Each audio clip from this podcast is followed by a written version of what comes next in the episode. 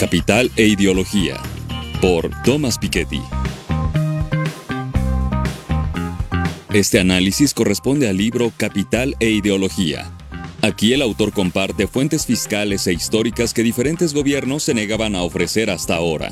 A partir del estudio de estos datos inéditos, el autor propone una historia económica, social, intelectual y política de la desigualdad desde las sociedades esclavistas hasta las sociedades postcoloniales e hipercapitalistas modernas. Thomas Piketty se muestra convencido de que es posible superar el capitalismo y construir una sociedad justa basada en el socialismo participativo y en el social federalismo, y expone su propuesta en esta ambiciosa obra.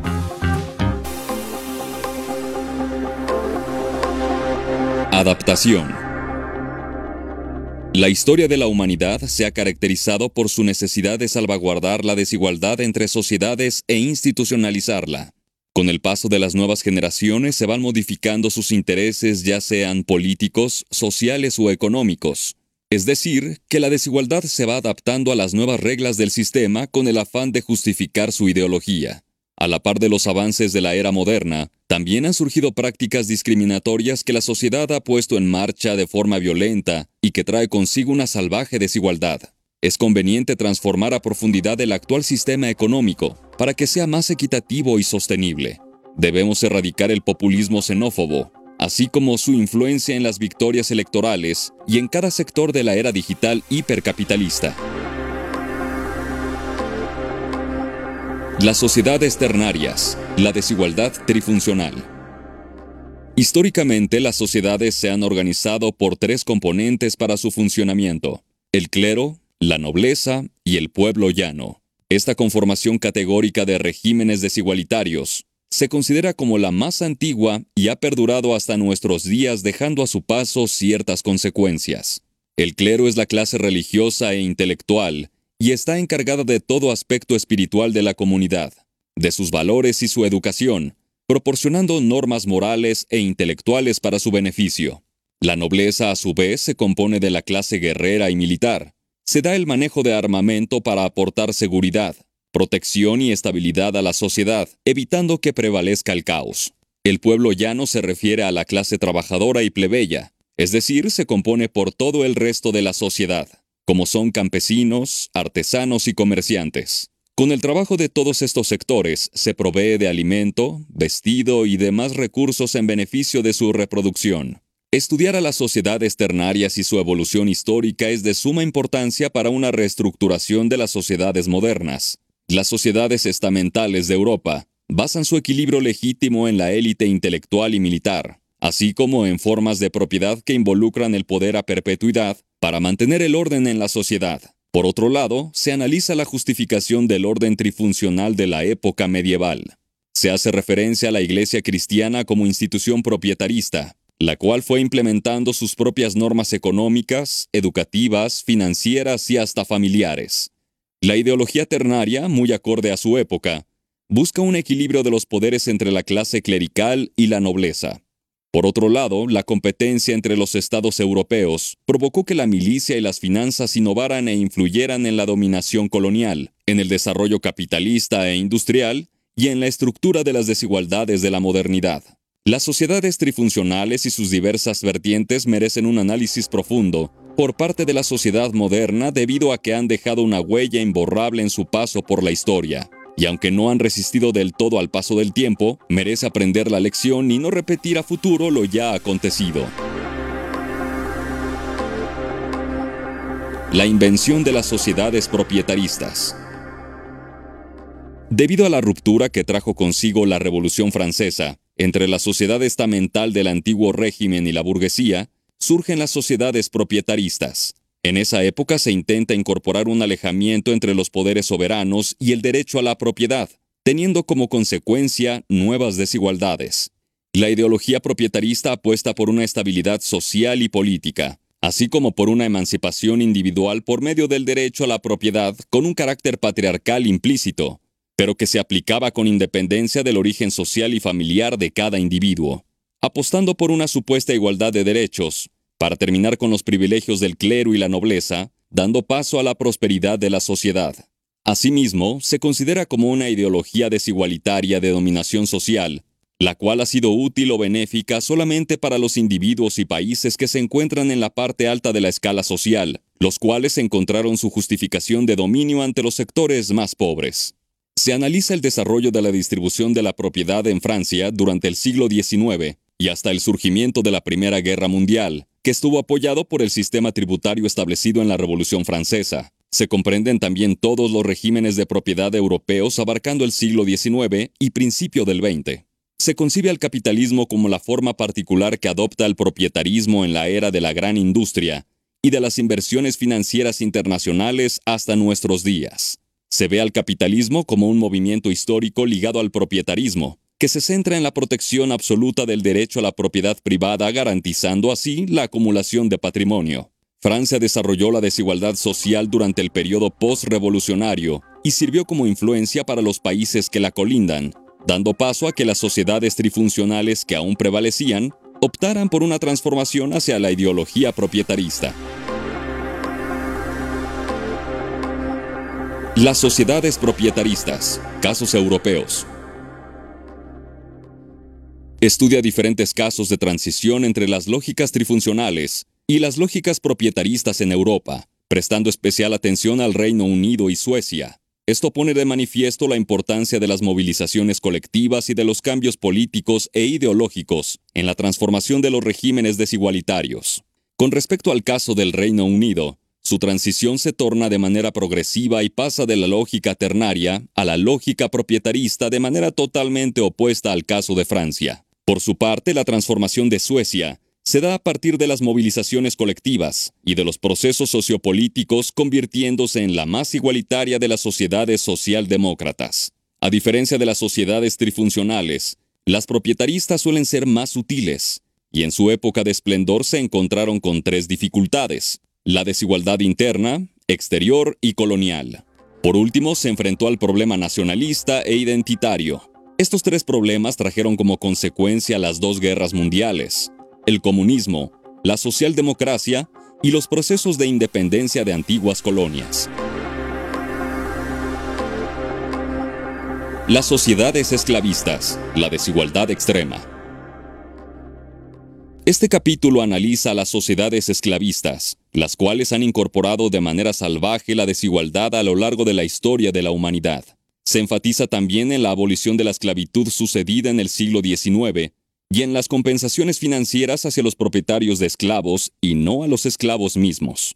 Esta forma de dominio por parte de la propiedad privada en el siglo XIX se encuentra en el origen de la época moderna. Durante el periodo de reconstrucción surge la ideología política del Partido Demócrata denominada como social nativismo, la cual apostó por una reducción de la desigualdad social, implementando impuestos sobre la renta y las herencias principalmente, para que la transformación de las sociedades trifuncionales y esclavistas se tornara hacia sociedades propietaristas, era necesario que el Estado fuera centralizado y capaz de garantizar derechos de propiedad a todos los ciudadanos, así como tener un sistema jurisdiccional autónomo en el cual las élites ya no tuvieran el poder absoluto.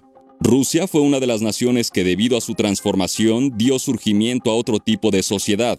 En este caso surge la sociedad comunista de tipo soviético. Las sociedades coloniales, diversidad y dominación.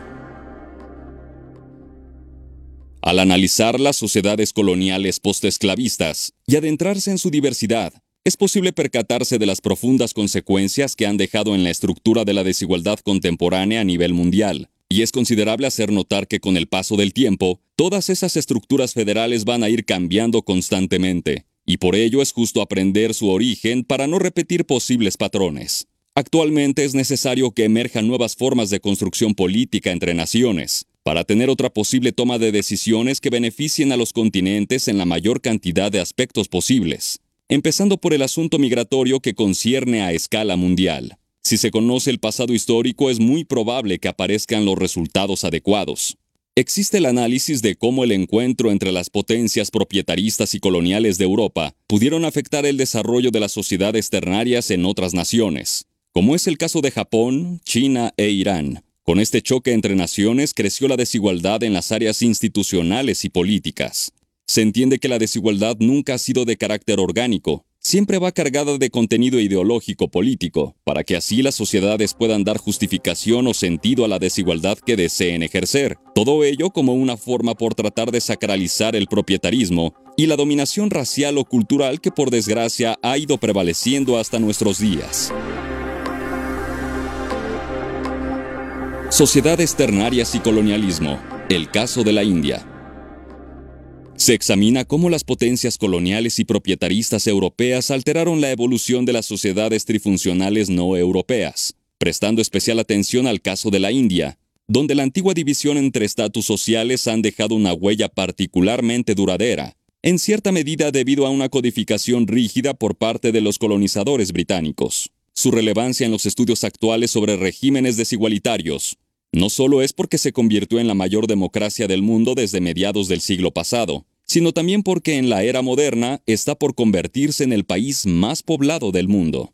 India implementó su sistema de castas, el cual también está considerado como una de las formas más violentas de régimen desigualitario, pero que a partir de 1947 de manera independiente trató de corregir por medio de su Estado de Derecho, tratando de recuperar el valor de la educación.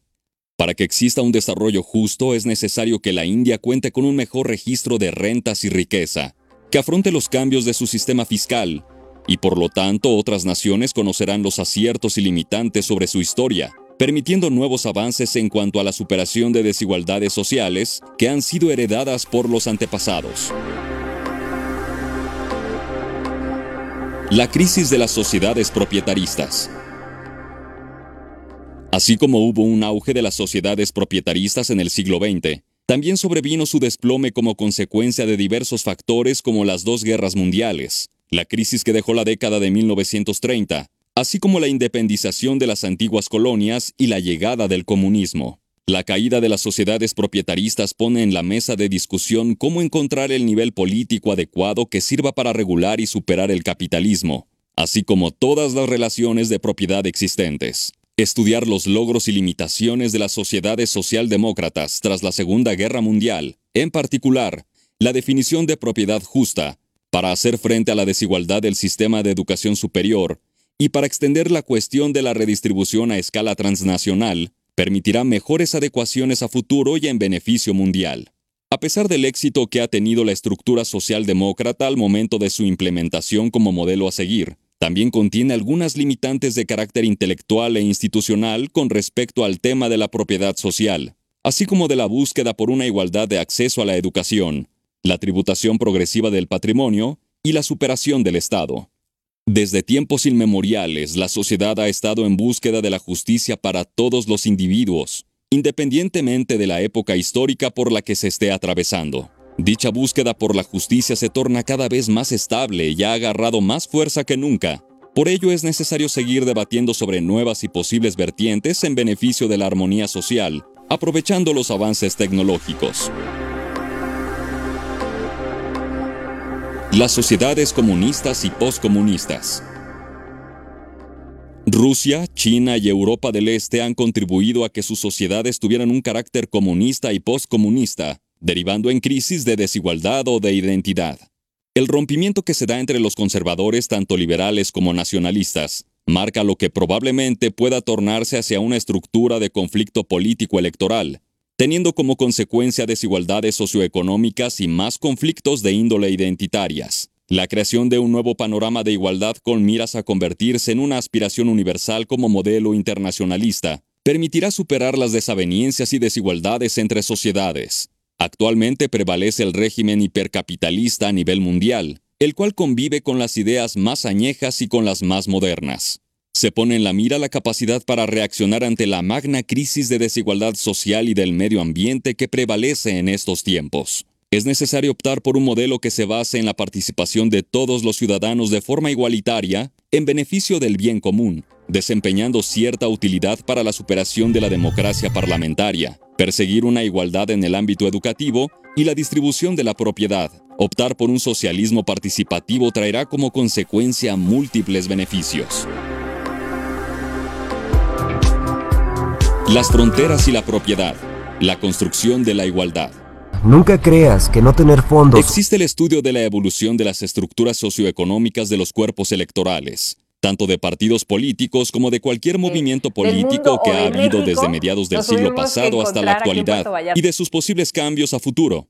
En este capítulo Pues también bien, se analizan las condiciones de la historia que han definido el surgimiento y desaparición de la coalición ¿sabías electoral igualitaria, la cual consideraba un programa de redistribución capaz de reunir a las clases populares de diversos lugares. En Estados Unidos y en el Reino Unido 100 se ha sugerido la posible existencia de causas estructurales comunes, a partir de que el proceso de desagregación, gentrificación y brahmanización han conformado la coalición socialdemócrata a partir de la posguerra. A pesar de sus todo diferencias con el país galo, estas dos naciones encuentran una evolución integral que puede contener ciertas similitudes con la Francia de 1945.